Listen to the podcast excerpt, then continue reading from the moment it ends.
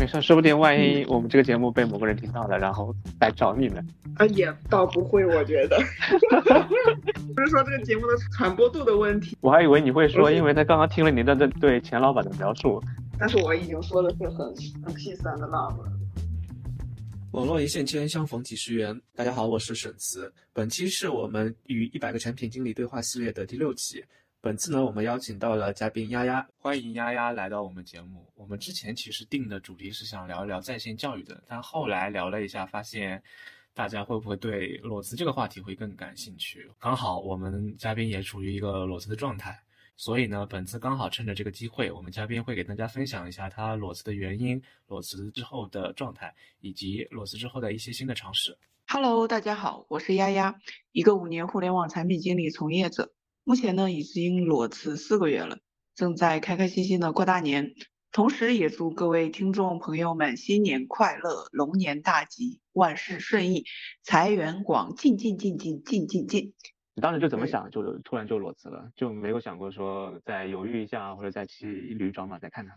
裸辞这个事情也是犹豫了好长一段时间，然后决定辞职的。他其实我觉得吧，我之前也是想的是要不要忍一忍，或者是说等一等，等到年后，因为大家都知道年前行业不好嘛，不景气这个事情。其实当时已经也非常清晰这个事情，周围也有很多人告诉我，不管是本公司还是说同行业的一些产品、一些人嘛，都告诉我现在行情不太好，都让我年后再辞职，年后最好是骑驴找马的找，就是一些公司的一些内外部原因吧，然后你自己就觉得没有办法在里面更好的去工作了，就是整个人的状态不对。就工作里面的一些状态，然后带到了生活里面去，结果对周围的人造成了一些伤害吧。就我觉得我当时的情绪和说话人的语气，然后整个人的一个人生人的状态，就不管是工作还是生活里面人的状态，我觉得都非常不对了。所以我就选择去提裸辞这个事情，还是因为要有最后一根稻草的。当时在和老板沟通的时候，老板又。恶心了我一把，我当时其实没有准备好要提裸辞，我当时想的也是说节后找工作算了。然后当没忍住，我说老我老板要跟我说一些事情的时候，我说老板，我有一个事情想跟你说。老板说什么事？他其实也没有想到我要提提离职，因为我感觉他也很震惊，我就给他说我想离职。然后他整个人愣了一下，然后最后说好呀，就最后就整个过程啥也没问我，然后我就跟我说让我去做交接，让我走了。他中间其实是做了个什么事情，让你一下子没有控制住情绪？就是打工人嘛，他就是因为就是行行业其实也不太好，然后呢，老板他也本身也有一些焦虑，他做的一些事情，比如说让你写日报呀，每天写日报，然后每天还问进度，然后呢问问进度就算了吧，我觉得他最让我忍不了的一点就是开会时间开的贼长，然后。非常很大一部分都是他在发表自己的观点，他觉得他说的是一些正确的事情，其实我觉得都是一些非常不成熟，而且比较不是说非常不成熟吧，就是一些比较浅显的一些东西，他自己对行业的一些认识，然后包括他自己的一些总结经验吧。我我觉得你你和一个人聊聊到最后，你发现他有没有深度的话，你是能沟通出来的。我感觉我们老板他是属于一个没有太多业务深度，而且觉得自己很厉害的一个人，这样就很痛苦。因为他觉得自己很厉害，所以他在做一些事情的时候，他希他就是把别人都当做一个纯工具，就是你去帮我做这个事情，你去帮我做那个事情。然后呃，你要和他沟通的时候的话，他会他也让你沟通，但是你沟通完之后，你还要按照他说的去做。他喜欢的一种状态是什么？他是个头脑，然后你就是他的手，执行者是纯执行者，然后要给他去做执行，然后执行的不对的话，就基本上反正就是那种情况，你做的不是很好，那可能是你的问题。啊，你做的好的话，那是老板很厉害，就就这种一个状态。反正我就非常烦躁嘛，然后我当时就实在忍不了了，然后我就离职了。他最烦的一点，当时应该是公司另一条线的情况，呃，不太好。然后他那会儿比较焦虑吧，应该是。然后虽然脾气没有发到我这条线上来，发到另一条线上去了，但是你像这种产品的一些周会，对吧？一些全员的大会都有，我就很烦。我觉得就是有一次开会把我开头开麻了，你知道吗？是会议会开很久，对，本来半个小时的产品周会，就是他是属于那种，他他就觉得我们不需要太多无意义的会议，然后呢，每次一到开会拉上他的时候，这个会议又变得特别长，然后变得特别长的原因是很多都是他在发表一些自己的观点、看法，然后或者是一些认识、看法、经验，就这东西，然后会议拉的特别长。然后有一次我就是产品周会，本来半个小时，对吧？大家汇报汇报进度，然后聊一些业务相关的事情就结束了。结果他自己一个人激情演讲一个小时，我当时头都麻了，就真的是把我给开会开到头麻，就人生工作有史以来第一次开会开麻的。我哎，我当时就觉得不行，我要离职。然后那个是我离职的一个最大动力。啊，所以那个半小时后来开多久？一个小时啊。一个小时，那其实看着好像也还好，也就多了半小时。一个半小时吧。呃，一个半小时啊？就一个小时好吗？关键是他一个人发言的时间太长了。啊，如果是开一个半小时，大家平均每个人十几分钟、几十分钟，我觉得讲讲也 OK。关键是大家前期大家都已经很快速的过完进度了，他自己在那讲了将近一个小时，就他自己激情输出一个小时，这个输出的过程就是我刚才说的一些，包含他的一些认知、看法、情绪、经验，还有一些他的自我认可。我觉得我说的已经很委婉了，反正就是总的来讲，虽然这个公司。啊，我最后离职了，然后各有缺点，但是总的来讲，嗯，还是感谢这家公司。所以我说的 这个话。他只说是每一次会议都会把这些他的新的认知再说一遍吗？新的认知还是重复的老的认知？在我看来，其实都是重复的。它的核心点就在于说自我的认识、自我肯定，总是会表现表达出来一些自我的认可以及呃产品团队里边人员的能力的不足，然后经验的缺乏。然后这是一个向下，在他看来，这是一个向下输出的一个过程，理解吗？嗯，理解理解。经验的传递嘛。嗯啊，经验传。白的话就是那个意思，但是我觉得我 说的很正确了。主要就是老板的原因，所以让你觉得在当下继续下去，好像对自己自己也难受，对周围的人也难受，所以就当场对在情绪的怂恿下就离职了。对他其实也是，我之前想的也是年后离职的，真的。嗯嗯。但实在没控制住，然后就想四年前离职，然后就在十一月份的时候，十月份的时候提的离职，十一月份的时候正好赶上了年前这一波。提前了三个月，相当于说离计划。对，相当于提前三个月。后悔吗？忍不了。不后悔啊，这有啥后悔的呀？我觉得是这样子的，就是裸辞这个事情，不管是冲动的还是深思熟虑的，一定要是内核一定要稳的，自己一定要稳的。如果自己不稳的话，就比较痛苦。我就属于那种，虽然说年前不太行，但是还选择裸辞，还是选择辞职的。目前来看，我也没有觉得说不开心，或者是说比较焦虑啊什么的。虽然我嘴上也有焦，也说焦虑。底层也是有点焦虑的，但是真实的一个综合来看，其实不是太焦虑。所以，所以有些人是这样的，就有些人他是嘴上说啊没事，我我不愁，我很我我很开心，但其实他可能呃内心其实还是很焦虑的，很焦虑的。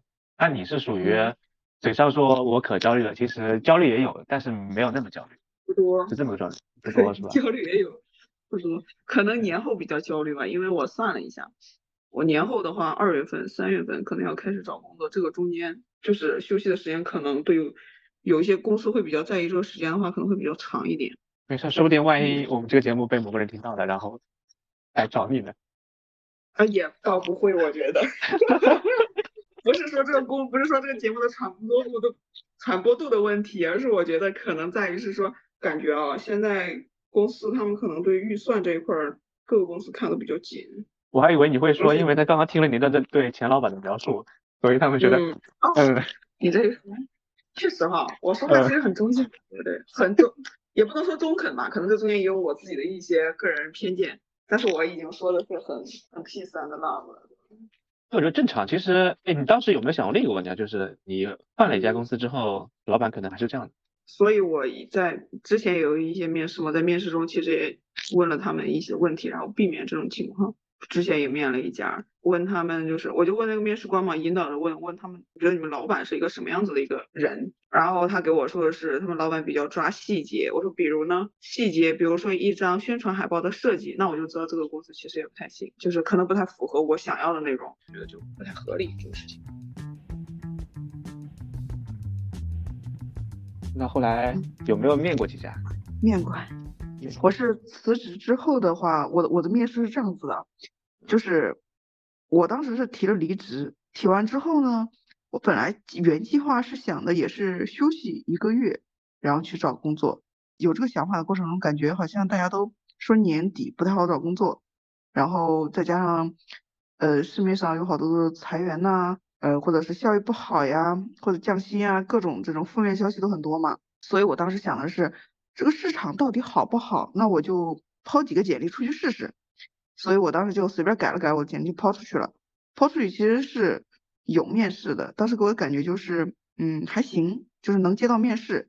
就是后话是谁知道这这几个面试是我后面可能唯一接到的几个比较密集的面试，你知道吗？再往后面就是我真正离职之后的话，再投简历其实是没有那么多面试的，可能真的是到年底大家的那个什么岗位都给缩招了，都给收缩了吧，面试的比较少。我当时面试的话，整体给我的感觉就是他们那种也不是很着急，不是所有的，就是一部分面试官给我的感觉就是。我反正也不着急，每天也有很多人找我，那我就是慢慢挑，实在不行我年后也可以，因为他们是年前做的那种盘点嘛，规划战略，然后年后，然后需要招人，年后投入使用，但是他们觉得就是年前是人才储备的一个阶段，年后的话才是一个落地，那这个落地过程中，他们觉得年后去招也行，这就是一部分面试官给我的是这种感觉，所以就是他们给了我这种思想之后吧，我在面试的过程中其实就。状态就也不对，我本来也是去试探的，结果他们又给我这种反馈，那大家相互试探了。嗯，我反正就是也无所谓，就是面试问问题啊，包括面试的一个情绪，包括表达，然后再包括自己的一些问题的回复，包括我问的一些问题，都是比较尖锐的，或者是说比较。呃，偏向我个人主观感兴趣的地方，我有些时候会问他们，你对老板的想法是什么样子？你觉得你们的老板是一个什么样的老板？你能简单介绍一下你自己吗？呃，还包括一些，就是会去引导他去反馈出来一些他公司近几年的盈利，因为有些时候面试官会把他们公司的盈利现状说的会比较好一点嘛。那我有些时候就会去问他一些问题，然后就是逐步的细问，然后你就能够也能推出来，其实他们公司每家公司效益基本现在都不太好。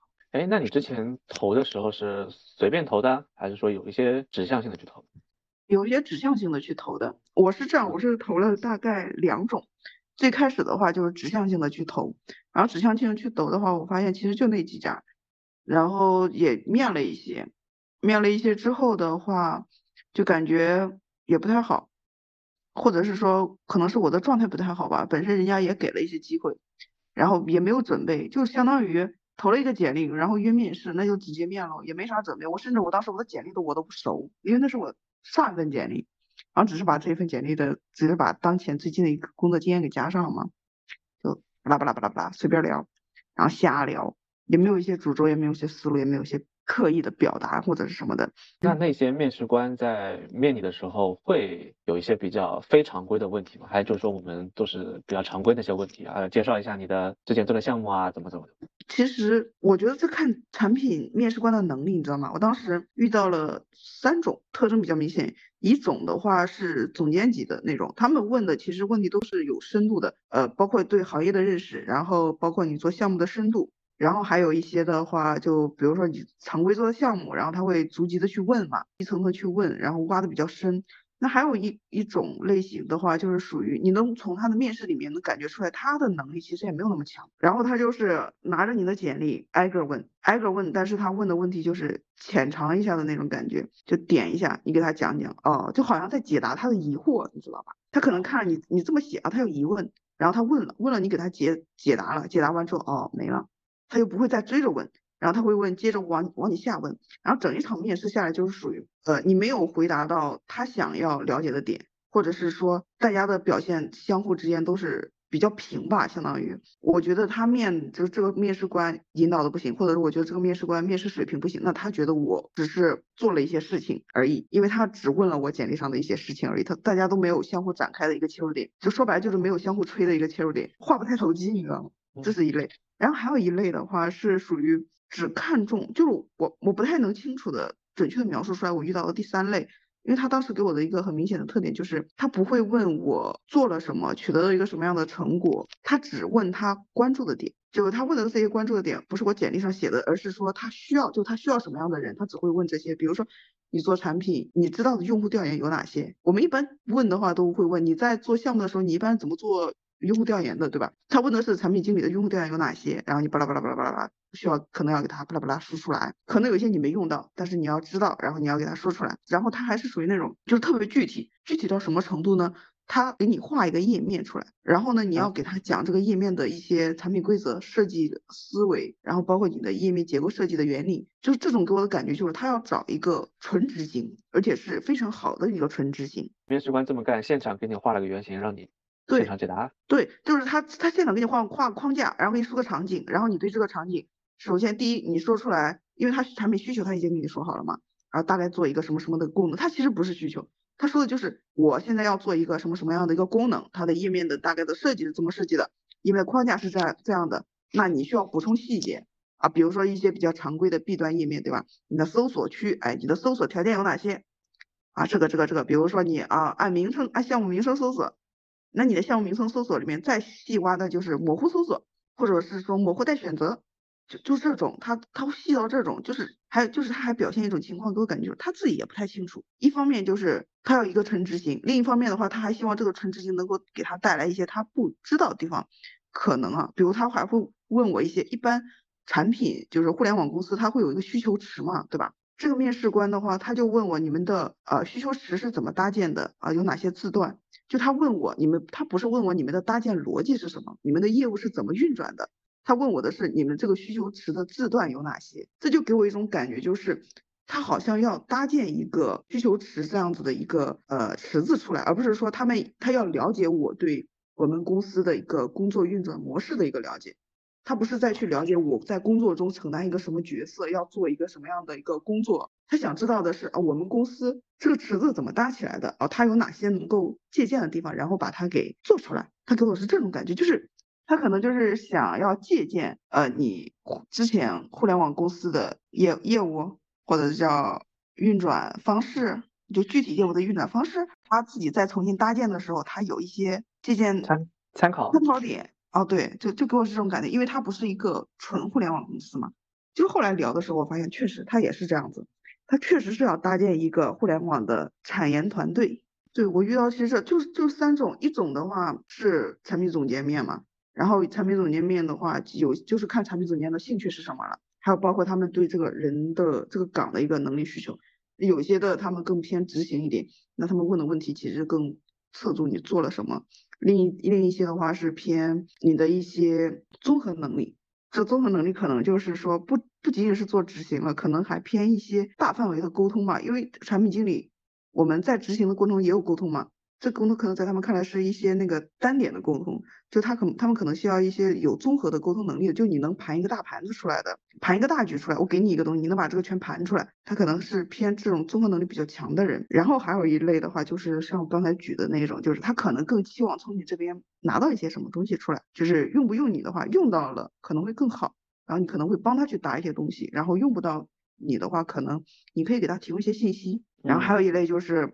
就是我之前和你聊的时候说的，可能大家都很水，你也不知道你的面试官是谁，那你面着面着就是无所谓了，随便面一面。可能他也很慌，是的，就像我之前一样，我也我面别人我也很慌，我也会提前把他的简历翻来覆去看个四五遍，然后再一二三四五列几个问题，啊一点一点的问，然后后来就是自己感兴趣的问自己一些感兴趣的东西，就是这么个流程下来的。那你当面试官，你属于前面你说那三种的哪一种？我可能就是属于那种看一些他的产品能力和做的项目的这种，我比较看重这两种。所以还是会去尝试的往下挖一些东西的，就看他整体的一个做方案的思路，对不对？就是更偏向这种是，而并不是说真的就单点问说啊你是怎么考虑这个功能的，对对。是的，我个人其实是比较看重产品的一个思维能力和他的一个沟通表达能力，因为你说这个项目每家公司都不一样。虽然大家都是做同一个行业的，对吧？虽然是说都做教育的，教育还分很多种呢，所以他主要还是说他个人的一个综合能力是就是最重要的。他会不会去能够快速的 get 到这个需求点是什么？他思维能力、逻辑能力是不是很好？然后他的归纳总结能力，然后还有一个就是他的沟通能力是不是很强？他都和用户都沟通不出来东西，他做个鬼哦！所以我比较看重这些比较软实力吧，相当于比较虚的一些东西。那如果产品经理还有一些比较硬的，比如说是一些。啊，文档写啊，画图啊，这些东西，我个人觉得这些说白了，集训一下都能训出来的，没有必要当个硬指标的。其实我比较好奇，刚刚那个需求池那个，他在面试的时候问你字段是哪些，但我第一反应其实是这些不是网上一大把吗？干嘛还得特别来问你一下？其实他问了我不只有这个字段是什么，他问了我一些其他的东西，我当时就一直在反问他，我说你们，你是不是在从零到一再搭一个需求池出来？或者是说你是不是再重新从零到一去排一个新的一个业务线出来，才会问我这些问题？因为他问的一些问题，他不是问你的一些能力相关的，他就是感觉像就是从你这儿去借鉴信息的。嗯，他意思是，对，就是套方案的，说难听点就套方案的。然后他当时就说，他跟我说是啊啊不是不是不是不是，一直在说一直在否定这个事情，但是他做的事情一直是在做这个事情。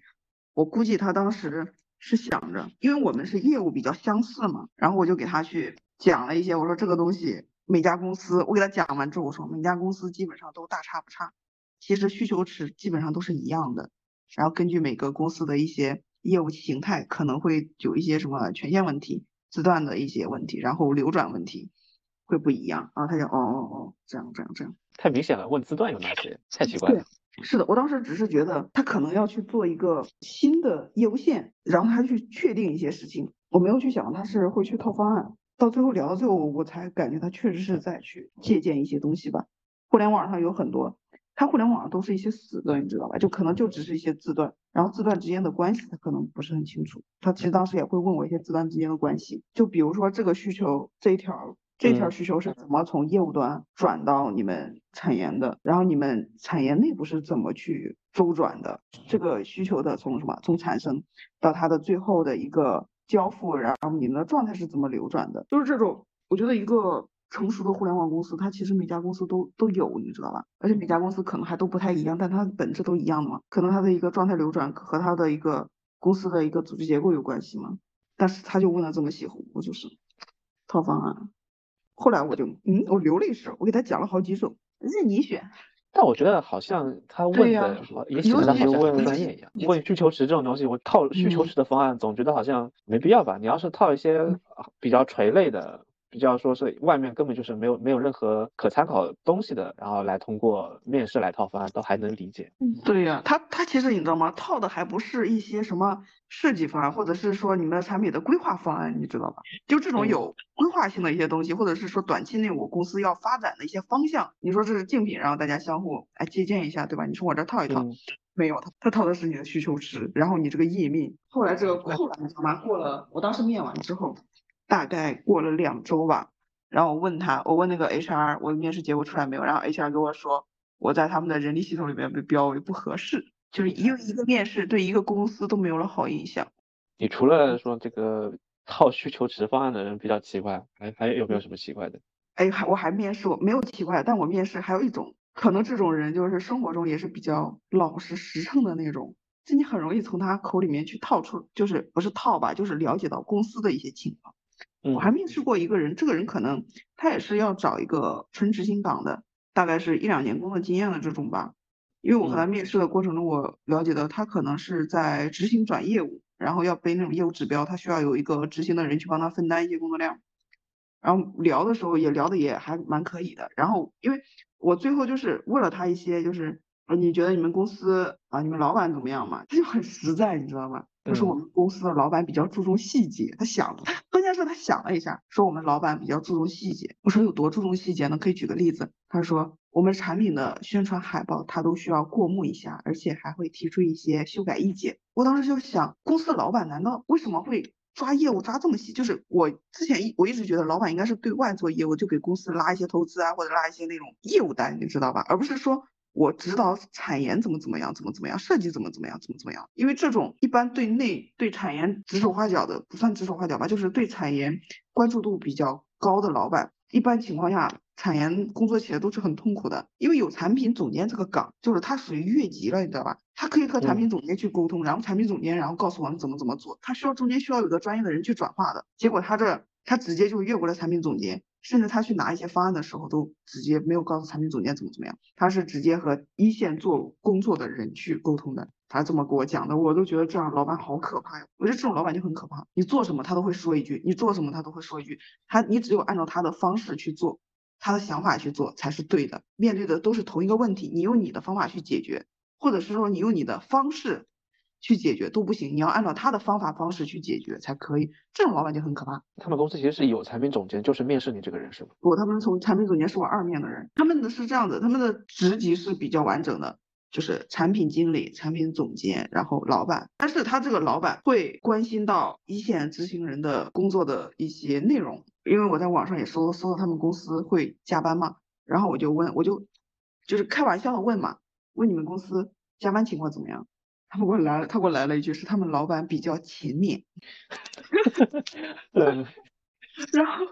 我我就觉得吧，我我说怎么个勤勉呢？然后他说他们公司的老板一般开会都会八开到八九点，他老板是奋斗出来的一个人，你知道吧？就是通过自己的一一步一个脚印奋斗出来的。然后呢，他老板认为天道酬勤，我觉得这完全没有问题。老板认为天道酬勤，这个完全没有问题，每个人都认为天道酬勤，对吧？但是他老板会让大家一起工作到。九点多就属于他们晚上九点多还在开会，而且他们的会很多很多。本身这个公司的体量也不是特别大，就大概在一百多人吧。然后他的产研天天开会开会，天天开会，就是需要这么多会吗？然后老板又是比较勤勉的一个人，老板又是比较在意细节的一个人，然后他们又天天开会，那你就觉得这个公司其实就很坑啊。听起来效率好像不是很高啊，天天开会。对呀。就什么事情需要天天开会呢？而且还是需要很多都是老板需要参与的会议。哎，那你面的这几家有没有说你比较想去的？没有，一家都没有，一家都没有，都没有。是的，一家都没有。是面试了这么多，我整体感觉下来，其实就是就两种嘛，就反正也好，好多公司招人也就分这两种情况，一个就是巨坑需要一个人来填坑，但是年前真的好多坑啊。我和他们去沟通，我就我就能觉感觉出来这个工作可能上一个人不干都是有原因的。就他能在年前找都是有原因的，就算有些是那种规划，就是这样年度规划出来了，需要增加人手，但是你和他了解到这个对这个岗位的一个期许，或者是说对这个岗位的要求之后，你会发现也是一个填坑的，而且是一个贼坑、贼大的一个巨坑。现在发展到现在的这种公司，它基本上都是属于那种它的业务比较成熟的，系统也是相对比较时间比较久的，就是。它，你想系统又比较久，代表它系统比较老，然后呢，它的业务比较稳定，代表了它其实没有什么一些新的东西要做，或者是说相对来讲比较大一点的新需求嘛，新业务进来，这都是一些，哎，时尚雕花，你知道吗？你明白吗？嗯嗯嗯，我我明白你的意思，明白你的意思，就是你在一个大坑里面挖一些无数的小坑，无数的小坑，拆东墙补西墙，无数的小坑里面。坐落着各种大坑，像月球的表面一样，坑连坑。所以所有的基本上都是这种形式，是吧？你刚说第一种是这种，还有还有一种是，还有一种的话，它其实就是另一种也是坑，另一种是什么？新业务嘛，就是你行业发展到这儿了，其实它的需求都是行业的需求，其实都是稳定的，对吧？都是这么多，它没有什么革新性的东西出来，只不过是说每家公司的进度不一样，可能就是同一个需求或者同一个业务方向。A 这家公司啊，它已经维稳了，就是属于它已经做完了，做无可做了。那另一家公司刚起来，它可能是从零开始的。从零开始的话，那它的走向其实也是上一家公司的一种现状。若干年之后，那其实你就是什么叫做盛饭新炒，就是你需要再把你之前做的东西再叭叭叭再排一遍。工作嘛，都是这样子。我现在都已经说服自己了。我之前找工作时，我想的是给自己想的是，我要找一些最好是一些有挑战性的，对吧？有和我之前的工作。有一定的相关性，但是也要有挑战性更大一点。其实说白了就是有一些挑战性的新业务最好了。但我面试下来发现，它其实就像我刚才说的一样，都是一些老饭剩饭。后来我就安慰我自己，工作嘛，对吧？挣钱要紧，对，有钱就行了。所以我现在就是觉得，要什么挑战？人生嘛，在于躺平。你最近都去哪玩了？裸辞之后，看你的状态是呃 gap 嘛，到处玩。干嘛突然笑场？嗯 嗯，哎，其实本质上我还是有点焦虑的。我得再给你说一遍，就是不能让你们觉得我太快乐了，要不然不太行。我去了去了哪儿呢？我就是我整个是这样子的，就裸辞完之后，当时就去爬了黄山，啊，爬完黄山之后就一直休息休息，然后后来就是随便玩一玩，在杭州随便玩一玩，这个中间然后尝试了。呃，户外的兼职领队这个工作啊，觉得蛮有意思的。然后现在其实现在已经是一个呃户外领队了，就是可能是比较杭州周周边的那种。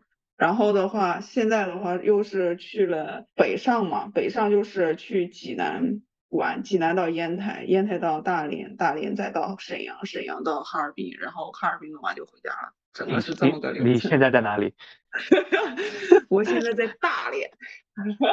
呃呃，下一站是。沈阳是吧？下一站是沈阳，对我明天要去沈阳，去完沈阳就是去哈尔滨，去冰雪大世界。大连好冷啊！我跟你讲，一进到东北这个地界地界内，我就觉得整个气温都一下子就降下来了。刚开始第一天的时候，我就出来玩了，因为我发现路上没人，你知道吗？很少有人，然后除了车，基本上都看不到人。我就当时在想，因为我刚坐车的时候，那个大连的司机跟我说，大连没有夜生活的，基本上没有人，尤其冬天这么冷。然后我是真的是觉得没有夜生活，然后人特别少。后来就是我误打，因为我要买一些生活用品，误打误撞。进了他们的一个地下广场，哇，好多人呐！原来他们不是说陆地上没有人，不是说是夜生活不丰富，而是大家都都太冷了，你知道，都进到那种室内去了。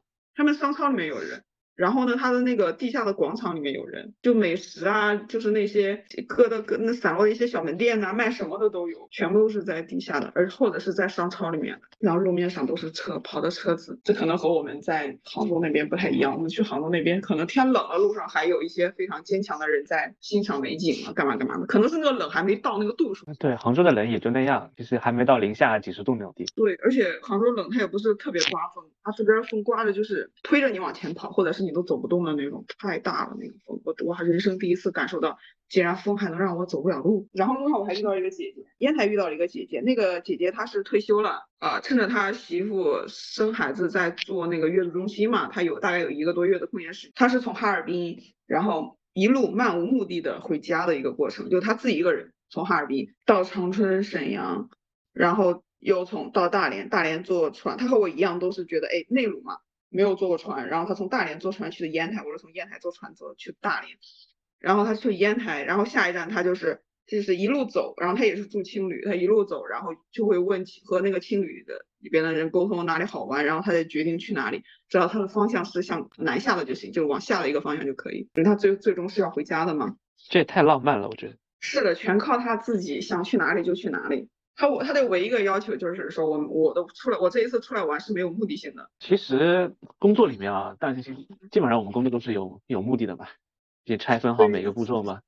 所以偶尔我觉得来一次这么没有目的的旅行还是很太太有意思了。听着就很有意思。然后我在整一个辞职之后吧，然后就是不管是我前同事还好，或者我身边的朋友还好，他们都说我整个人的状态就变得非常的好，就是变得很轻松，整个人的一些情绪就是看着很开朗、很活泼，甚至甚至这都是一些那种我出来玩的路上不认识的其他人，他们也是这么说我的。他们就是他们就觉得我是一个非常呃开朗活泼，然后外向的一个孩子，然后就感觉很开心，每天都很开心。这大概就是裸辞的意义吧，或者不不叫裸辞，叫离职的意义，给自己的生活放个假，给自己的身体放个假。我这我会这么跟他说。我觉得还是有必要的，就是工作久了需要一段时间去调整一下。是的，是需要一段时间调整。我是觉得，就是我我们的一个成长，不管是学生还是社会人嘛，就是人的一个成长，其实就像一棵树一样，它是有一些树在成长的过程中是有一些枝枝蔓蔓的，就这些枝枝蔓蔓，我们是。在走的过程中，就是在一一点一点往前走的过程中，是需要去修复掉，就是你需要给它去砍掉，然后才能够保证这棵树是直着的，成为一个参天大树的那种可能。如果是说你这个中间对吧，它发出来一个叉，然后你就任这个叉往前走，或者是你一棵树上有很多个叉，你每个叉都不修，那到最后我我给这个树它其实长不高的，而且实际情况它确实是长不高的，可能它最后就是一个矮的，然后有很多个分叉的树。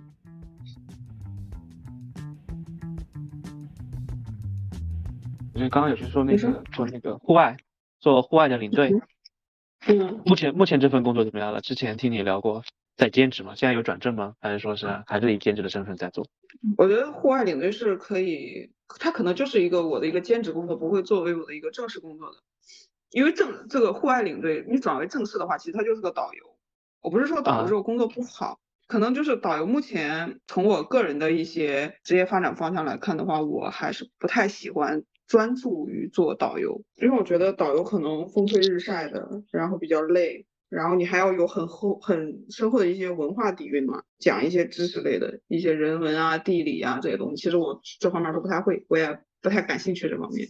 我可能就单纯的喜欢爬山，喜欢徒步。喜欢就是压马路走路这件事情，所以我去把杭州周围的一些大大小小的山，然后一些县是走过的，然后正好是看到他们招聘了，所以我就去应面试了一下。就进到这个兼职领队这个行业里面去了。其实兼职领队不应该算一个行业。我认识的一些领队，他们本都是兼职的，很少有本职工作就是这个领队的。因为本职工作是领队，基本上都属于是导游，就导游会去，他主主要工作是导游，然后周末可能可能是闲了没事儿了，然后做一做一下领队。我之前遇到的一些兼职领队，他们有些是律师，然后有些是一些。会计，然后有些是呃老师，然后还有一些是健身教练，还有一些是那个瑜伽类的老师。然后他是因为他你跟一次队的话，他会是会给你一些领队费的。他其实是什么？我感觉他这个领队兼职领队有一定吸引力的点就在于你既能出来玩，然后还能够挣一点点点小钱这样子的。其实本质还是出来玩。所以其实相当于就是换个身份嘛。我我我觉得更像这种换个身份。对，就相当于换个身份。然后在这个户外里面，大家可能都是认识一些其他人呢，然后出去玩一玩，然后再尝试一些不一样的事情，其实蛮好的，我是觉得蛮好的。但是有一点，如果你把一份兴趣发展成工作的话，目前来讲我没有百分百的快乐。我把我的兴趣转变成了一个兼职工作，但是我发现我在工作的过程中，我的快乐可能就没有那么高了。你的意思是同一条线，哪怕同一波人。当你的身份从跟着玩的跟变成领队之后，他的感受是完全不一样，是是的，因为你要做领队的时候，你可能要去看整个一个整个团队的配速，整个团队的安全，然后人员，然后再包括他们大家要调整，然后还要去数人数啊，最后就是一波人你把他给带走了，对不对？你把他带出去玩，然后你还要把他安全的带回来。同时，这个过程中也要让大家有一个愉快的旅行体验嘛。户外的话，你像现在户外一般都是一些爬山类的嘛，多多少少都会爬一点山。那有些人，不管是年轻人，就年轻人吧，可能比较多，就是他对自己的体能是没有一点清楚的认识的，觉得自己还挺厉害的。实际上经常不运动，不经常不运动就算了吧，还是属于那种不吃早饭，然后呢，他就是穿着一双板鞋啊之类的，就随随便便就出来了。啊，结果一一到爬山呢，因为爬山它有些山它比较陡一点，或者是说他爬的过程中他心肺上去了，提速了，他整个人就受不了了，就一直在喘气，喘喘喘喘喘，喘到最后可能就开始出现那种眼前出现小白点，就是晕嘛。有些就是也不热身也不干嘛的上去了，上去之后上着上着腿抽筋了，上着上着低血糖了。那这种情况，你想，你想你把他们带上去了，然后在低血糖整个倒倒山上怎么办？搞不好你还把他给背下来，这其实这里面都有很多风险在里面。而且我也遇见了，我就遇见了一个男生吧，他他就是出来爬山，然后呢爬不动。然后我当时又是一个收队，我就要跟着他，然后还不能，你还不能催，因为你还要就是你催的太狠的话，其实他也是有情绪的，有情绪的话就不太好嘛，整个旅行过程中。然后你还要就是如何有激励方式的去催着他往上走啊，加油加油，可以，马上到了，还有五分钟，还有十五分钟就到了。爬山鼓励师。对，这是其实我觉得他和产品经理的工作有些时候是相似的。有些时候你就要推进度，但是呢，你又你又不能就太明目张胆，就是太直白的推进度。你还要就是告诉他们，激励他们啊，我们马上就要成功了，相信你可以的，一定可以的。我们的产品终于快上线了，怎么怎么样，怎么怎么样。你还要去鼓励他们，还要照顾他们的情绪，同时你还要去压这个速度，因为速度拉太远的话，可能就大家回去的会比较晚。有些人爬的特别早，老早就到了，那有些人特别晚的话，早到那波人他是有情绪的，所以你你你就只能就是把那个走得慢的那个人，就是变着法儿让他往快走。嗯，你能在走的过程中，其实还是能认识一些人的，嗯，比较好有意思的。我也是刚做那种兼职的户外领队，那个什么微信好友的量，就每次都能加几个好友，就是好友数量陡然上升。虽然也没有说我们也没有说啊，弄完之后会聊呀什么的，但是呢，就是你就觉得哎。朋友自己的朋友圈可能在更新换代，就是在在有新的血液注入进来，可能你们也平时也不说一句话，也不干嘛。哎，我还有一件事情跟你讲，就是你做了户外领队之后，再就是我是以兼职的目的就是去做这个事情，对吧？我的兼职的点就在于我这一天是这个领队，那我这一天过完之后，我就不是领队了，我就是另一个身份的人了。但是你这个团队里面。跟你团的一些人，他们可能就认为你就是领队，你就是干这个事情。他们会问你一些咨询类的，我们下一周有没有什么一些什么玩雪赏雪的活动呀？啊，然后我们下周有没有什么什么什么样的，有没有什么成型的活动啊？他就会问你，然后你还要负责解答，你知道吗？哦，就是哪怕你是兼职，你还得承担售前咨询，是吧？就是以从我的角度来看，我就是带你们上去，带你们下来，结束这个事情就结束，这一天就结束了。但是从那个他们的角度来看的话，就是你可能是要包括售前，还可能还要包括售后的，因为在整个行程过程中，你还要帮他们去拍一些照片，因为有些人是一个人出来的，就是你为了提高他的参与体验，或者是就是让他再继续去回购嘛，然后你你还要去给他拍一些照啊，拍完之后的话，你还要发给他们。今天的分享其实就到这里了啊，谢谢收听到这里的观众。大家如果有想要了解更多的，或者说想要和我们嘉宾深入去交流的，欢迎给我们留言点赞。好，谢谢大家，拜拜。感谢各位的收听，再见。